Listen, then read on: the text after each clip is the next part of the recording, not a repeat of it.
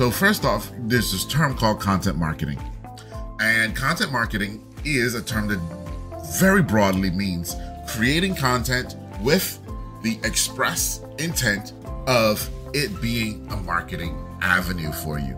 In other words, creating content that people are going to want to consume, that Google is going to want to rank so that people can come to your website and learn about your product or service. But now, is content marketing and thought leadership marketing the same thing? Are we creating the same types of content? Well, in point of fact, thought leadership content is a subset of content marketing. So it's a specific type of content marketing where you're creating content with the intent of positioning yourself as a thought leader in your industry.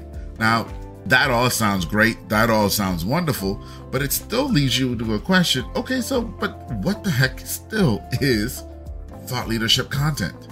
If I'm creating content where I'm trying to boost my authority, if I'm creating content where I'm trying to appear like the thought leader of my industry, what does that actually mean? The answer is simple thought leadership content answers specific questions.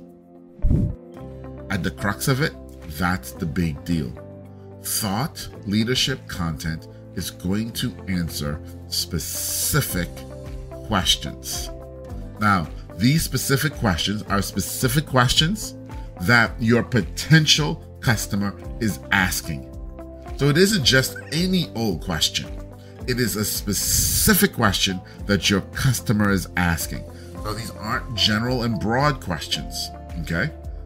For example, if you were in the financial industry, then how to balance my checkbook could be a very specific question that you can answer that would be thought leadership content if you're answering it from your expertise if you also have a unique way of approaching the solution that the customer needs because that's the next side of thought leadership content and answering specific questions is that when you're answering these specific questions you're answering the questions to help the reader to help the listener to help the viewer whatever type of content you've created